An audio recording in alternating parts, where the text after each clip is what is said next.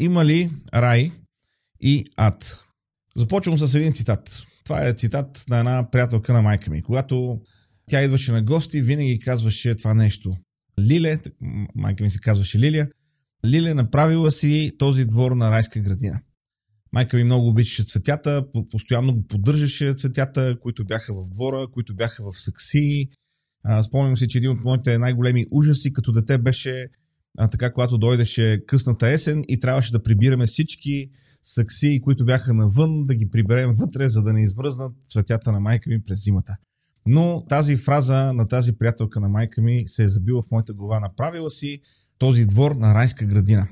Започвам с този цитат, защото в човешката реч съществуват много препратки към рая и към ада. Толкова много, че често ние дори не се замисляме тогава, когато ги използваме. А, сигурен съм, а, че а, тези фрази, които виждате на своите екрани, а, са фрази, които а, сте чували често в своето ежедневие. Например, пътят към ада е обсипан с, знаеме продължението, добри намерения. Или можеш да си направиш рай на земята. С други думи, човек може да постигне каквото пожелае.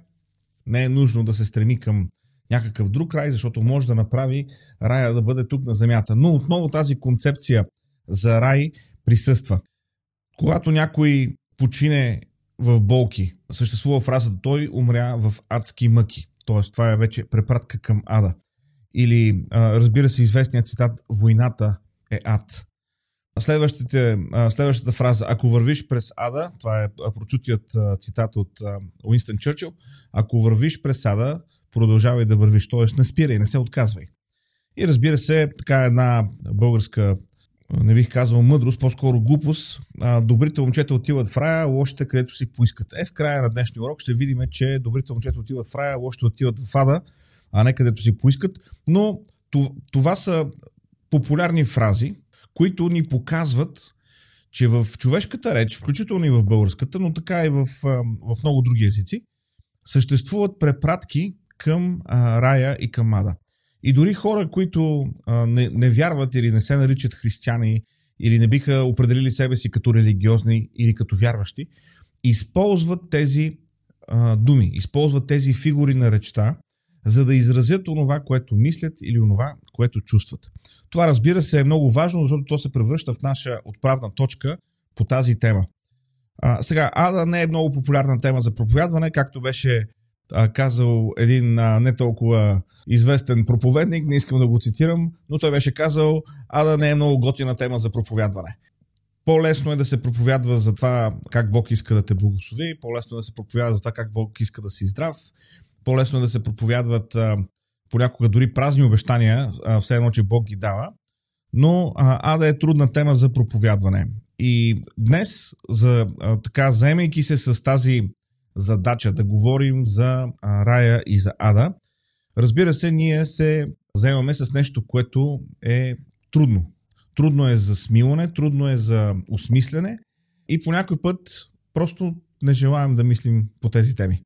Сега, някой би казал, ма защо въобще е нужно да мислим по тези теми? Не можем ли просто да направим едно търсене в Google и а, да намерим онова, което ни е необходимо като информация? Ами, приятели, ето как изглежда статистиката. Google преглежда, съществуват такива ни скриптове на Google Crawler се наричат, те преглеждат страниците и ако има промени, ги регистрират. Та, кроварите на Google преглеждат 25 милиарда страници на ден.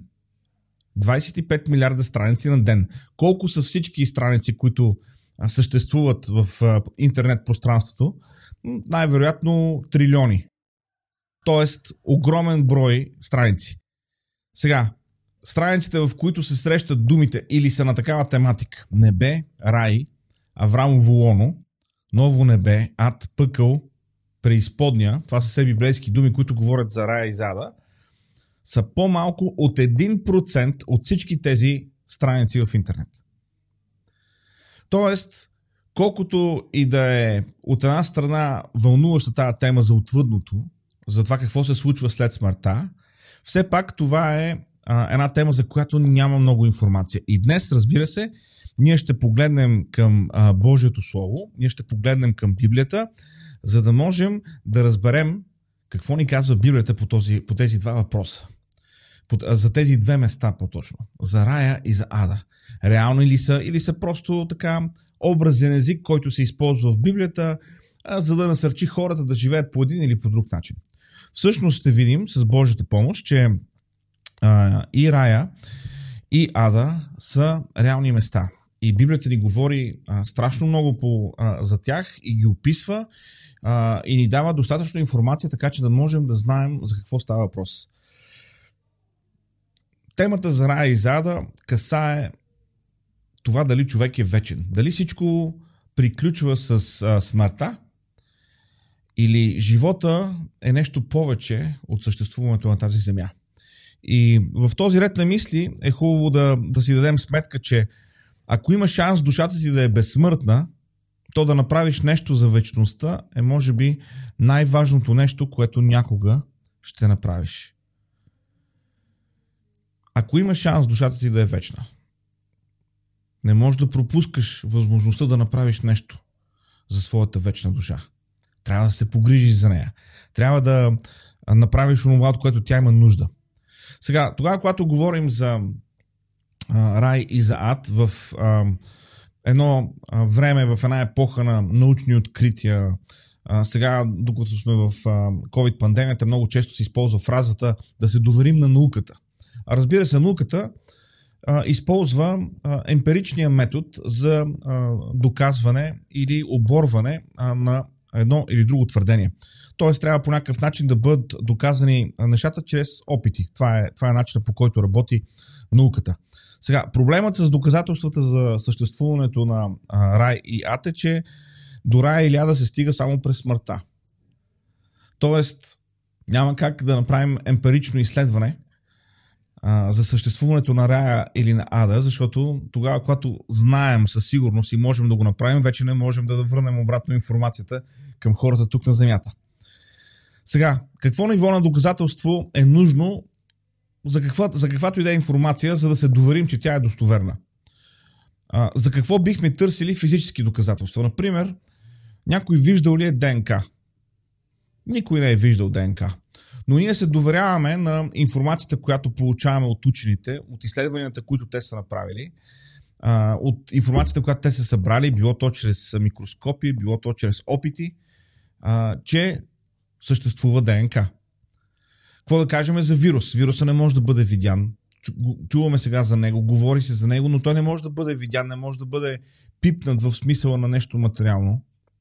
Същото въжи и за клетката. Тя е толкова микроскопична, че не може да бъде видяна с просто око. Ние трябва да се доверим на хората, които са изследвали а, клетката или вируса или ДНК и да кажем да, аз вярвам, че има ДНК, не съм го видял с очите си, обаче доказателствата, които имам около мен, те ми показват, че това нещо наистина съществува. Сега, защо това е важно? Защото, приятели, дори и в науката има елемент на вяра. Какво имам предвид? Например, след като Дарвин развива своята теория за еволюцията, а, има въпроси, които, на които теорията за еволюцията не може да отговори. Например, а, по какъв начин се случва еволюцията от вид в вид. И до ден днешен няма а, така твърдо мнение между учените, а, няма доказателства как се случва еволюцията от вид в вид, къде са тези междинни видове.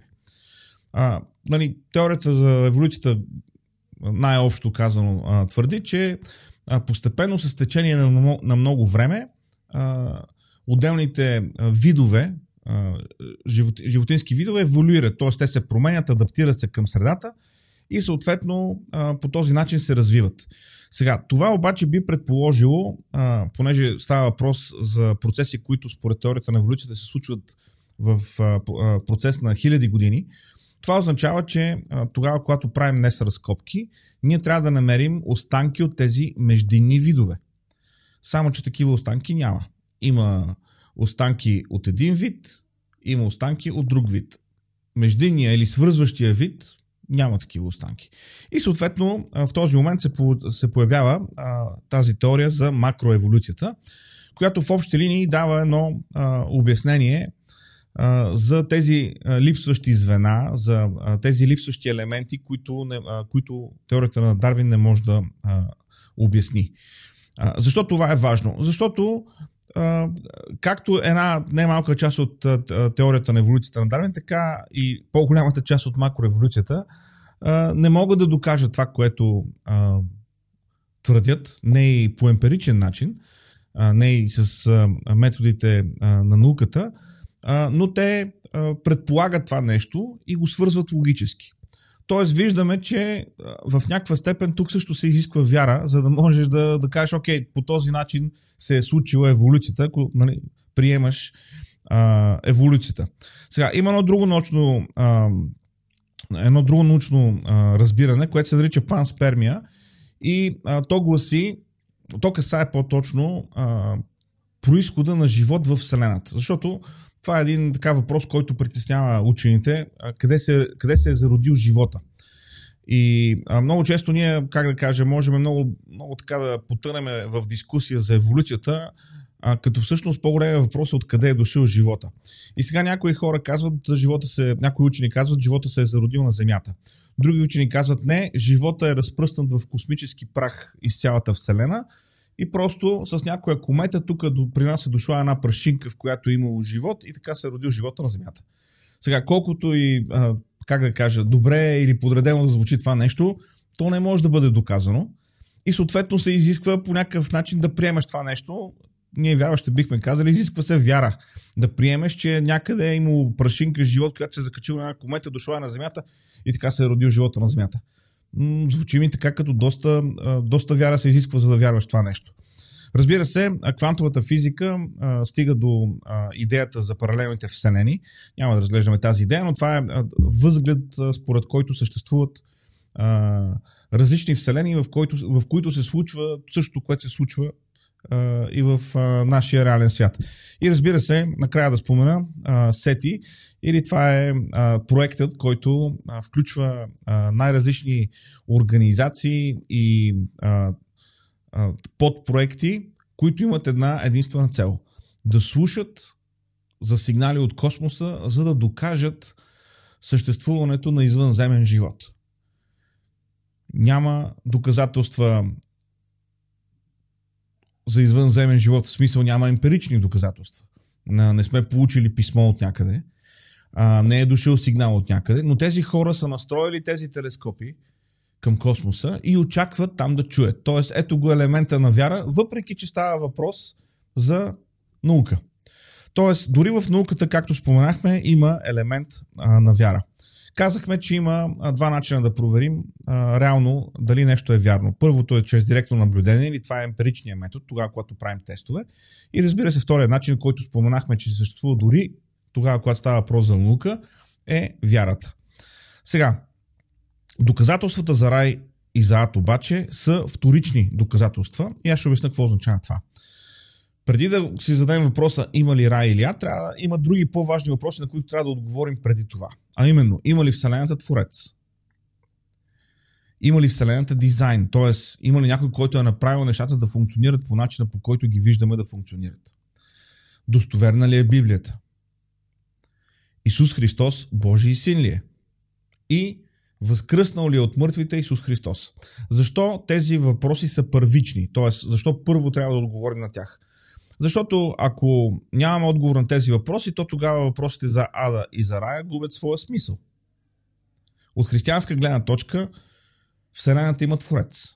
Той е устроил Вселената тя да функционира по начина, по който функционира.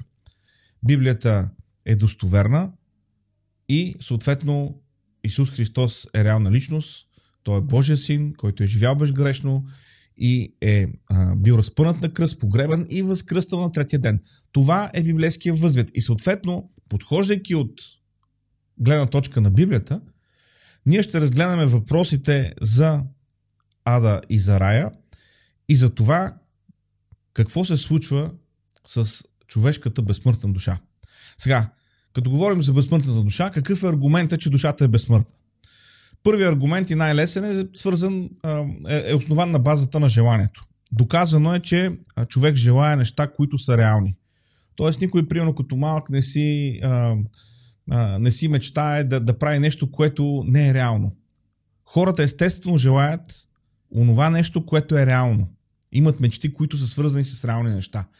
И това, че в нас има купнеж за вечен живот, купнеж за смисъл, показва, че вечният живот и смисълът са нещо реално.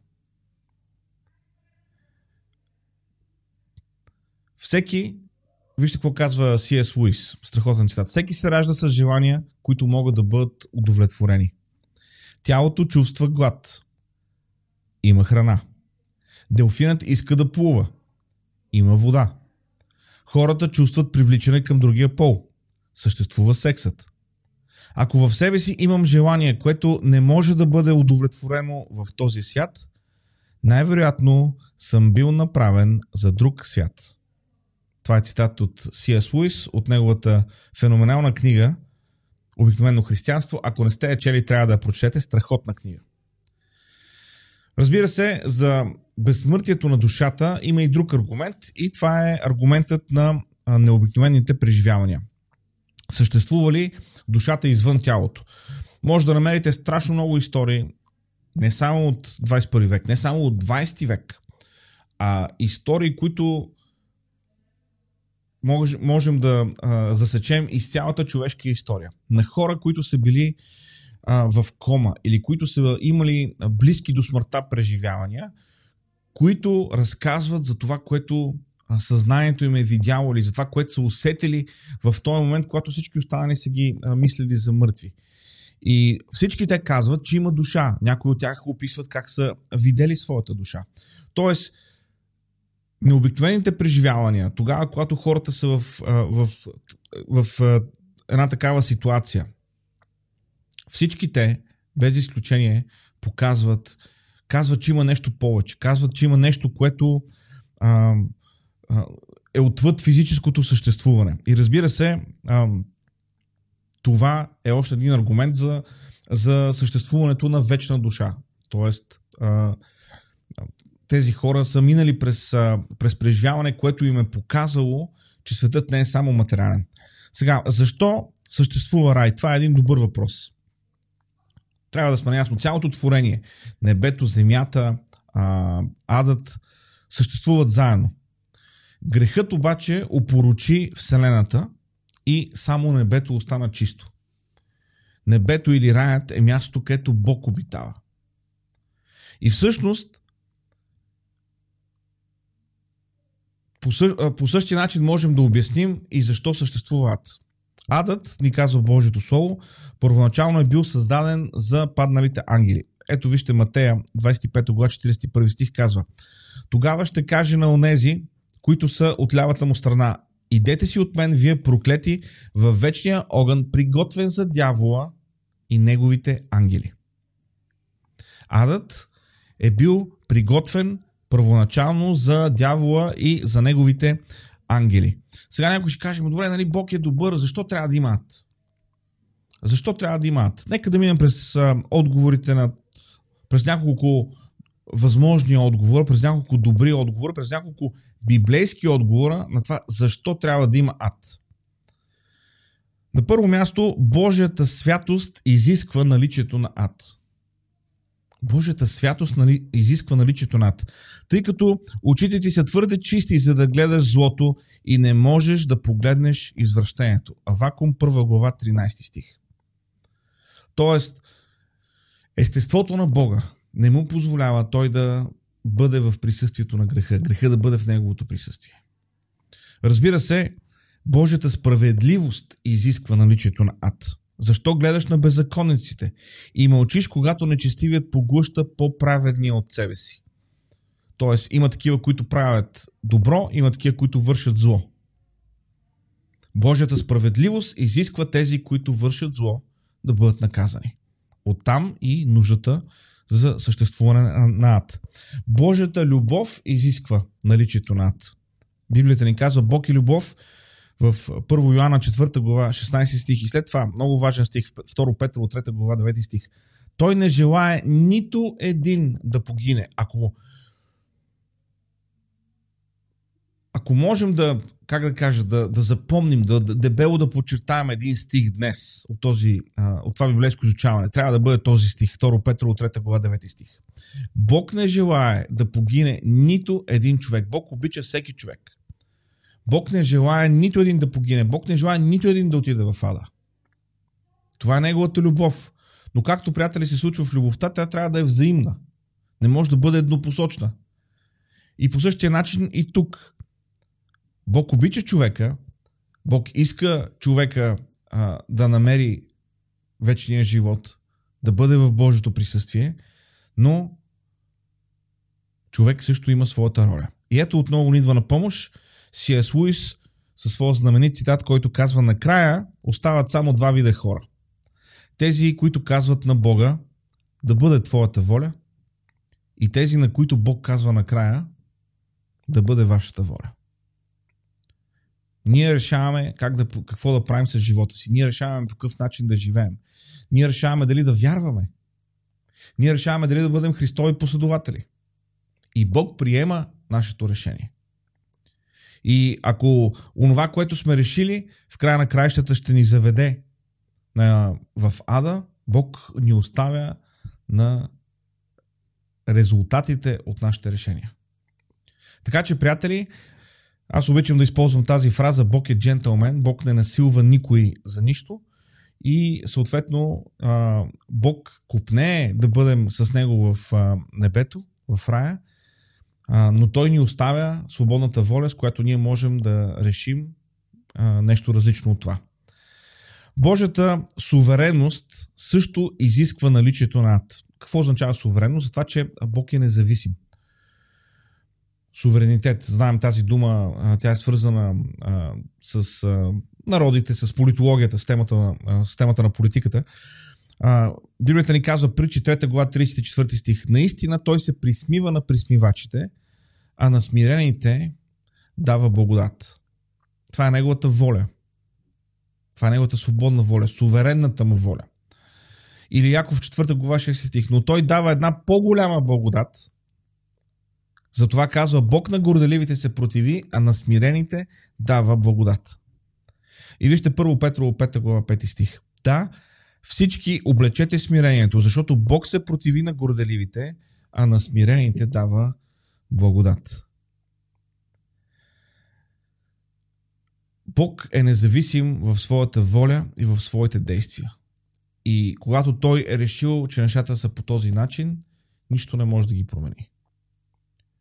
Бог ни е дал възможност ние да вярваме. Бог ни е дал възможност ние да го следваме. Но ако ние отказваме да правим, то неговата воля е такава. Тези, които са отказали, са на едно място. Тези, които са приели, са на друго място. Това е начинът по който Бог е устроил да съществуват нещата. Сега, говорим за ада и за невярващия. Това, което трябва да си признаем, всеки един от нас, е, че Адът е нашата естествена дестинация. Моята, твоята, на всеки един човек. Адът е нашата естествена дестинация. Защото писанието ни казва, всички се грешиха и не заслужават да се прославят от Бога. Във всеки един човек има грях. Тоест, неговата съдба, тъй като в него има грях, е той да бъде в ада. Защото Римляни 6 глава 23 стих ни казва, заплатата на греха е смърт. Това е резултата, това е естествения резултат от греха. Обаче, знаете ли, че само един на 120 човека смята, че ще отиде в ада?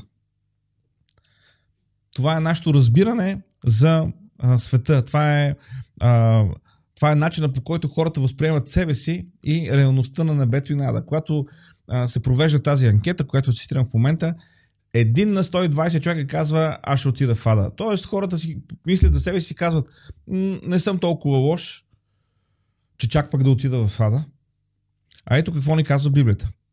Влезте през тясната порта, защото широка е портата и пространен е пътят, който води в погибел. И мнозина са уния, които минават през тях. Също така, Матея 7 глава 14 стих. Понеже тясна е портата и стеснен е пътят, който води в живот и малцина са онези, които ги намират. Влезте през тясната порта. Разбирането, което съществува днес за ада, за доброто и за злото, кара много малко хора в днешно време да си, да, да, да си мислят, че ще биха отишли в ада, ако има ад. Само, че Божието Слово ни казва нещо друго. Божието Слово ни казва, че греха е проблем. И ако ние не намерим решение за този проблем, то ние сме обречени да изпълним своята съдба и да стигнем в ада. Сега, относно естеството на ада. Божието Слово ни дава някои, а, някои така а, много добри а, препратки, информация, която е ценна. На първо място, адът е реален. А, виждате за, вся, за, всеки, за всяка една от тези а, характеристики на ада а, достатъчно библейски препратки и стихове. Адът е реален. Наказанието на ада е вечно. Тоест, ада не е някаква междинна станция, а, адът е крайна дестинация. И точно поради тази, те, поради, поради тази причина е толкова важна тази тема, за която говорим днес. Адът е крайна дестинация. И аз се моля и се надявам всички вие, които гледате, а, както и вашите близки, всички хора, които обичате, никой от нас да не стигне до тая последна дестинация. Ада, да намерим ония път, който води в друга посока. А, също така, а, адът е бил приготвен за дявол и неговите ангели. Видяхме а, този, а, тези стихове от Матея. Ада трябва да бъде избегнат на всяка цена, ни казва отново а, Господ Исус в а, своята проповед на планината. Адът ще бъде напълно отделяне от Божието присъстване, от Божието присъствие. Тоест, част от, от мъката е, че тези, които са в Ада, ще бъдат изцяло отделени от Бога и от Неговото присъствие. Друго относно естеството на Ада. Адът е място на огън, тъмнина, плач и скърцане с зъби, т.е. на мъчение. И виждате доста стихове, които а, говорят по тази тема. Също така, Адът е а, описан като място на неугасим вечен огън. Адът е много по-лош от смъртта, четеме в а, Матея 10 глава 28 стих. Също така в Ада има различни наказания. Както вече споменахме, Адът ще бъде запълнен от дявола и неговите ангели. И всеки, който не е в книгата на живота, ни казва Откровение 20 глава, 15 стих. И разбира се, Адът ще бъде преместен в огненото езеро. Това четем в а, Откровение 20 глава 15 стих, където се казва в първата част, че а, в Ада са дявола и всички а, негови ангели, тези, които а, името им не беше намерено в книгата на живота и след това целият ад беше хвърлен в огненото езеро. Това е което четем в книгата Откровение. Сега, виждаме, че Библията доста говори по темата за ада. Имаме а, доста добри а, така препратки, достатъчно много стихове, а, имаме доста подробно описание, т.е. не можем да кажем това е някаква тема, която не е важна в Библията. Напротив, това е важна тема в Библията, защото виждаме както в Стария, така и в Новия Завет тази тема е сериозно засегната. За нея се говори често, което означава, че е важна. Така че ние не можем да си позволим така да, да искаме да търсим само така едно захаросано християнство, едно лесно християнство, едно християнство, което само така да гали ушите ни и да ни кара да се чувстваме добре. А, ние трябва да бъдем а, сериозни, духовни хора, които си даваме сметка за реалностите на духовния живот. И разбира се, това трябва да ни води и към едно по-целенасочено благовестие и достигане на хората около нас. Сега, има няколко наблюдения, които трябва да направим по отношение на рая и ада и това, което четем в Божието Слово за тези две места. На първо място, покорната вяра определя твоята съдба. Покорната вяра определя твоята съдба. Това къде ти ще прекараш вечността. На второ място, ние имаме възможност да вярваме.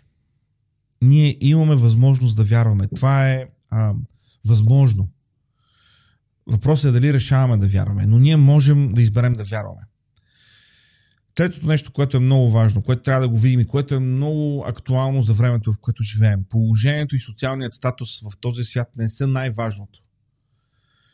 Днес е толкова важно да изглеждаш добре, а, а, да, да се преструваш но уверен а, пред другите, да, да, защото това как изглеждаш в техните очи е толкова важно. Библията ни казва, социалният статус, положението в този свят не са най-важното.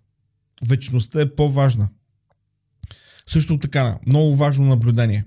Мъртвите запазват своята идентичност. Тоест, след като човек умре, той не се превръща в някаква енергия, не се превръща в някакво духче. Не, истинското аз продължава да живее и след смъртта.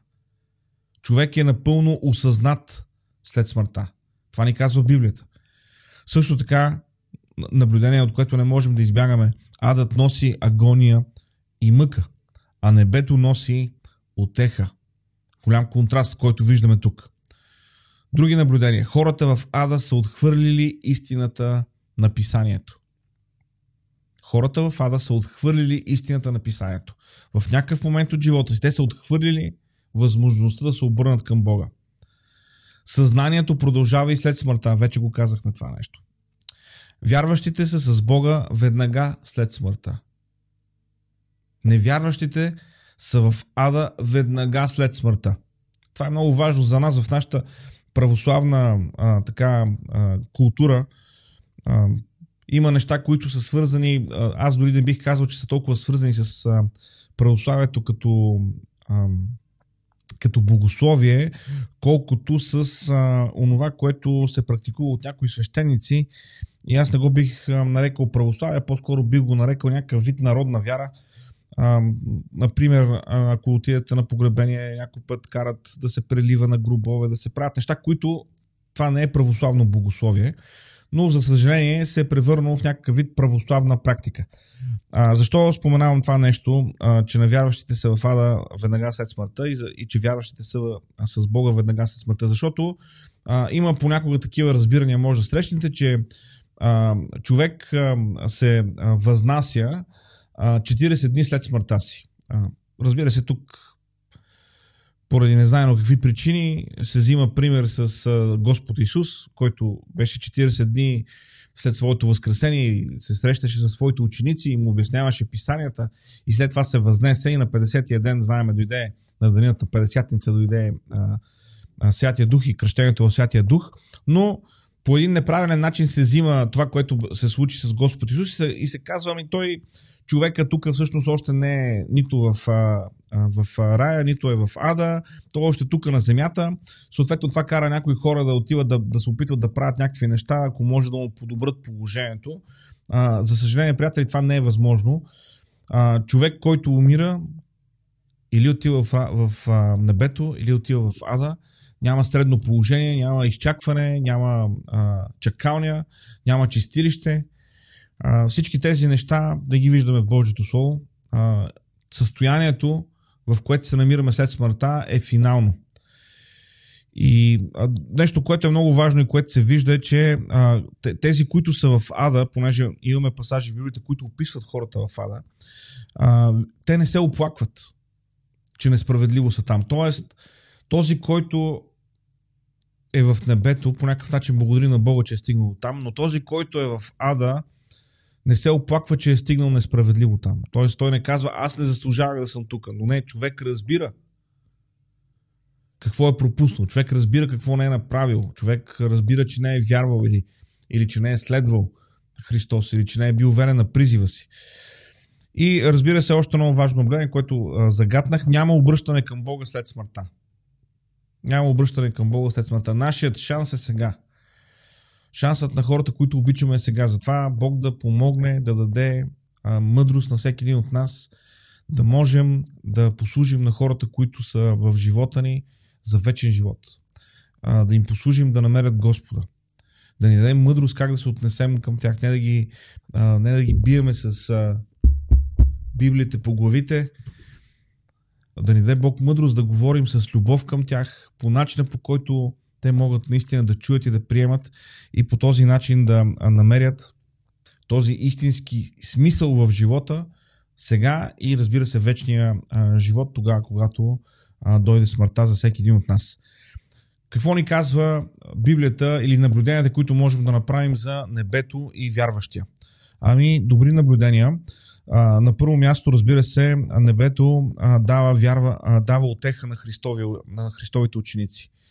Това, че Бог е приготвил за нас небето, ни дава отеха в изпитанията, в трудностите, в проблемите, през които преминаваме.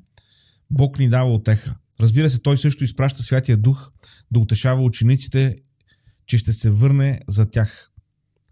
И разбира се, стиха от Йоанна 14 глава 18 стих, където се казва няма да ви оставя сираци, ще се върна. А, обещанието, което Исус даде на своите ученици. Този пасаж ни разкрива а, тази дълбока Христова любов, а, тази близост, която той имаше с учениците и която купне да има със всеки един от нас. Друго много важно наблюдение, което не трябва да пропускаме. Вниманието на учениците не трябва да бъде насочено към, преход, към преходните неща. Не можем да си позволим да бъдем а, вторачени в нещата от този свят. Не можем да си позволим да бъдем погълнати от нещата в този свят. Между другото, и сега и миналата неделя говорихме в Църква приятели и по тази тема. За това, че не можем да си позволим да бъдем погълнати от това, което е тук на земята. Това е наблюдение, което а, не можем да пропуснем тогава, когато говорим за а, вярващия и небето. В края на краищата, когато говорим за рая и за ада и за реалността на, на тези две а, дестинации в, а, човешкия, а, в човешката съдба, това което, а, това, което трябва да си дадем сметка е, че Христос е гаранцията за реалността на небето. Христос е гаранцията за реалността на небето. Защо Христос е гаранцията? Защото Христос направи твърдения към, за себе си, които или трябва да бъдат безусловно прияти, или трябва да бъдат безусловно отхвърлени. Не можем да приемем Христос просто като добър учител. Не можем да приемем Христос като просто някакъв морален човек, който е живял някога. Защото претенциите, които той имаше, бяха а, несравними. Той каза, аз съм Божий син. Той каза, аз съм. И по този начин той предяви претенции, че той е самият Бог в плът.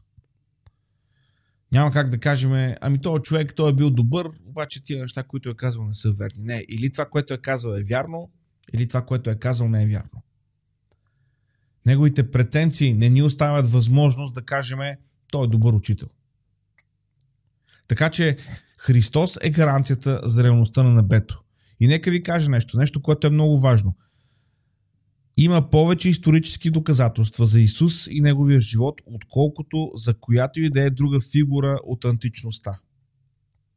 Пак ще го кажа. Има повече исторически доказателства за Исус и неговия живот, отколкото за която и да е друга фигура от античността има толкова, разбира се, не само Евангелията, това, което Евангелията говорят а, за Господ Исус. Има историци, като Йосиф Флави, които говорят за Исус и за това, което неговото, неговото учение и неговите последователи остават като следа след себе си.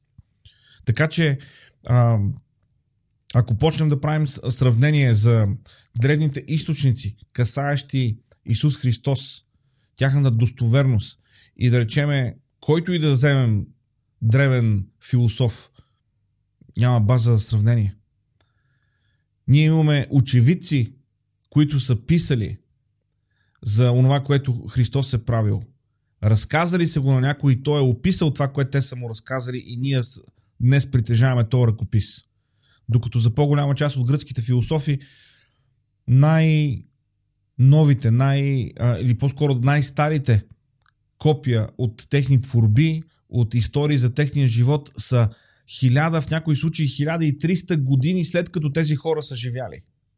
Тоест можем да си представим колко отдалечени от реалността са тези писания. И все пак никой не поставя под съмнение съществуването на а, Аристотел, а, Платон или Сократ. Нали така? Така че а, има повече исторически доказателства за Исус и животът му, отколкото за която и да е друга фигуа а, в а, античността. Защо това е важно? Защото Христос се превръща в гаранцията за вечния живот. Христос се превръща в основното доказателство, че има ад и рай. И това, разбира се, не е само моя идея. Вижте какво ни казва апостол Павел в първо, в първо Коринтини, 15 глава, 14 до 19 стих, когато разисква с коринтяните точно по тази тема за възкресението, за рая и зада. Той казва, ако Христос не е бил възкресен, то празна е нашата проповед, празна е и вашата вяра. Ако мъртвите не се възкресяват, то нито Христос не е бил възкресен. И ако Христос не е бил възкресен, суетна е вашата вяра, вие сте още в греховете си. Ако само в този живот се надяваме на Христа, то от всичките човеци ние сме най-много за съжаление.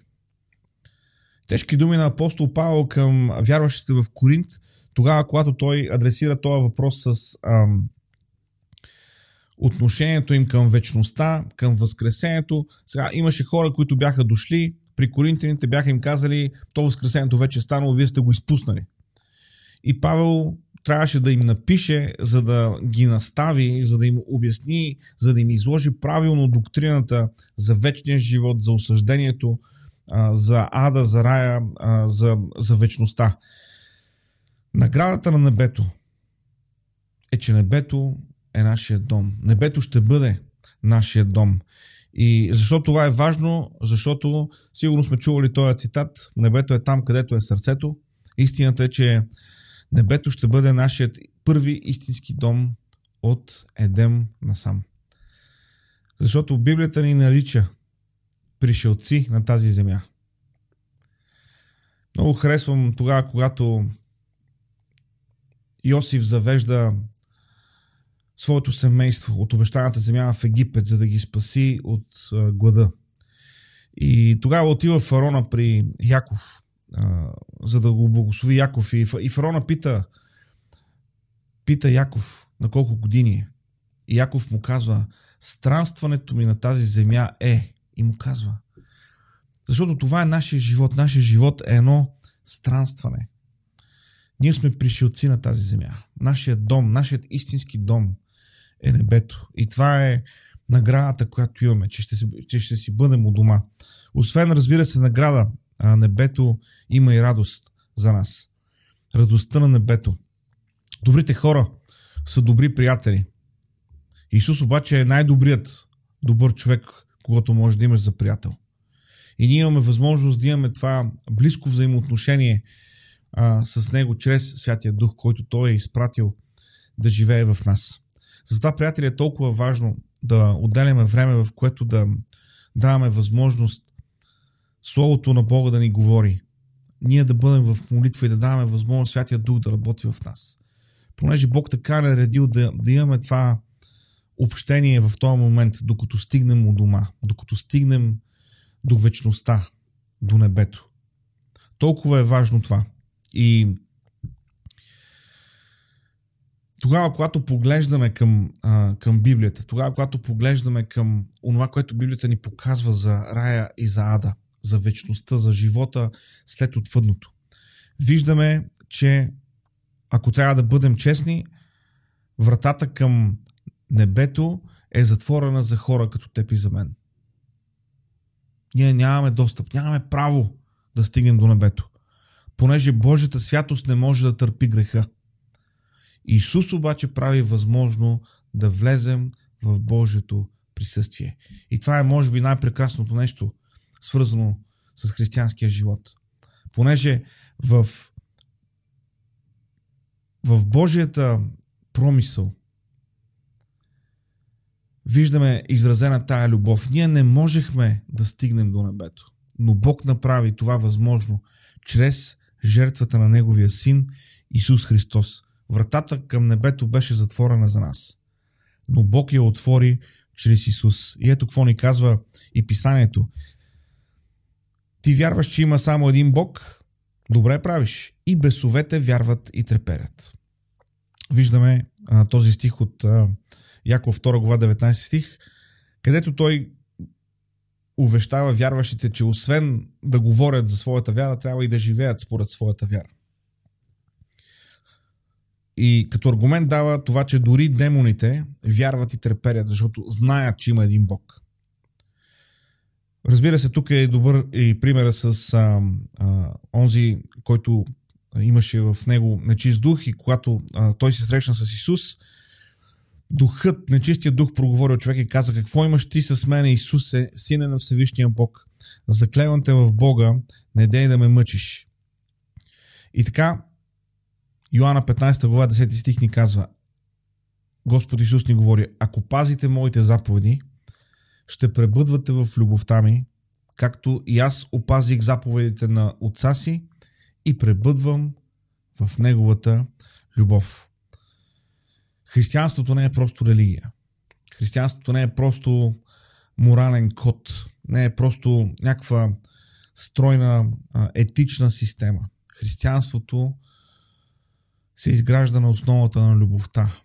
И най-вече на любовта на Бога към човека. Понеже Бог толкова възлюби света, че даде своя единороден син, за да не погине нито един, който вярва в него, но да има вечен живот. Ето за този вечен живот аз се моля всички ние да достигнем до него, да достигнем до това, което Бог има за нас. Да достигнем онова място на добро, благословено общение с него, това място, което е нашият истински дом. Адът и раят са реални. Това ни казва Библията. Бог ни обича. Бог те обича. И иска да бъдеш с Него. Но решението за това зависи и от теб. Както казва и С.С. Луис, накрая остават тези две групи от хора. Едните, които казват на Бога да бъде твоята воля, и другите, на които Бог казва, окей, нека бъде вашата воля. Бог да ни помогне да изберем онова, което е Неговата воля, за да бъдем с Него и в Неговото присъствие.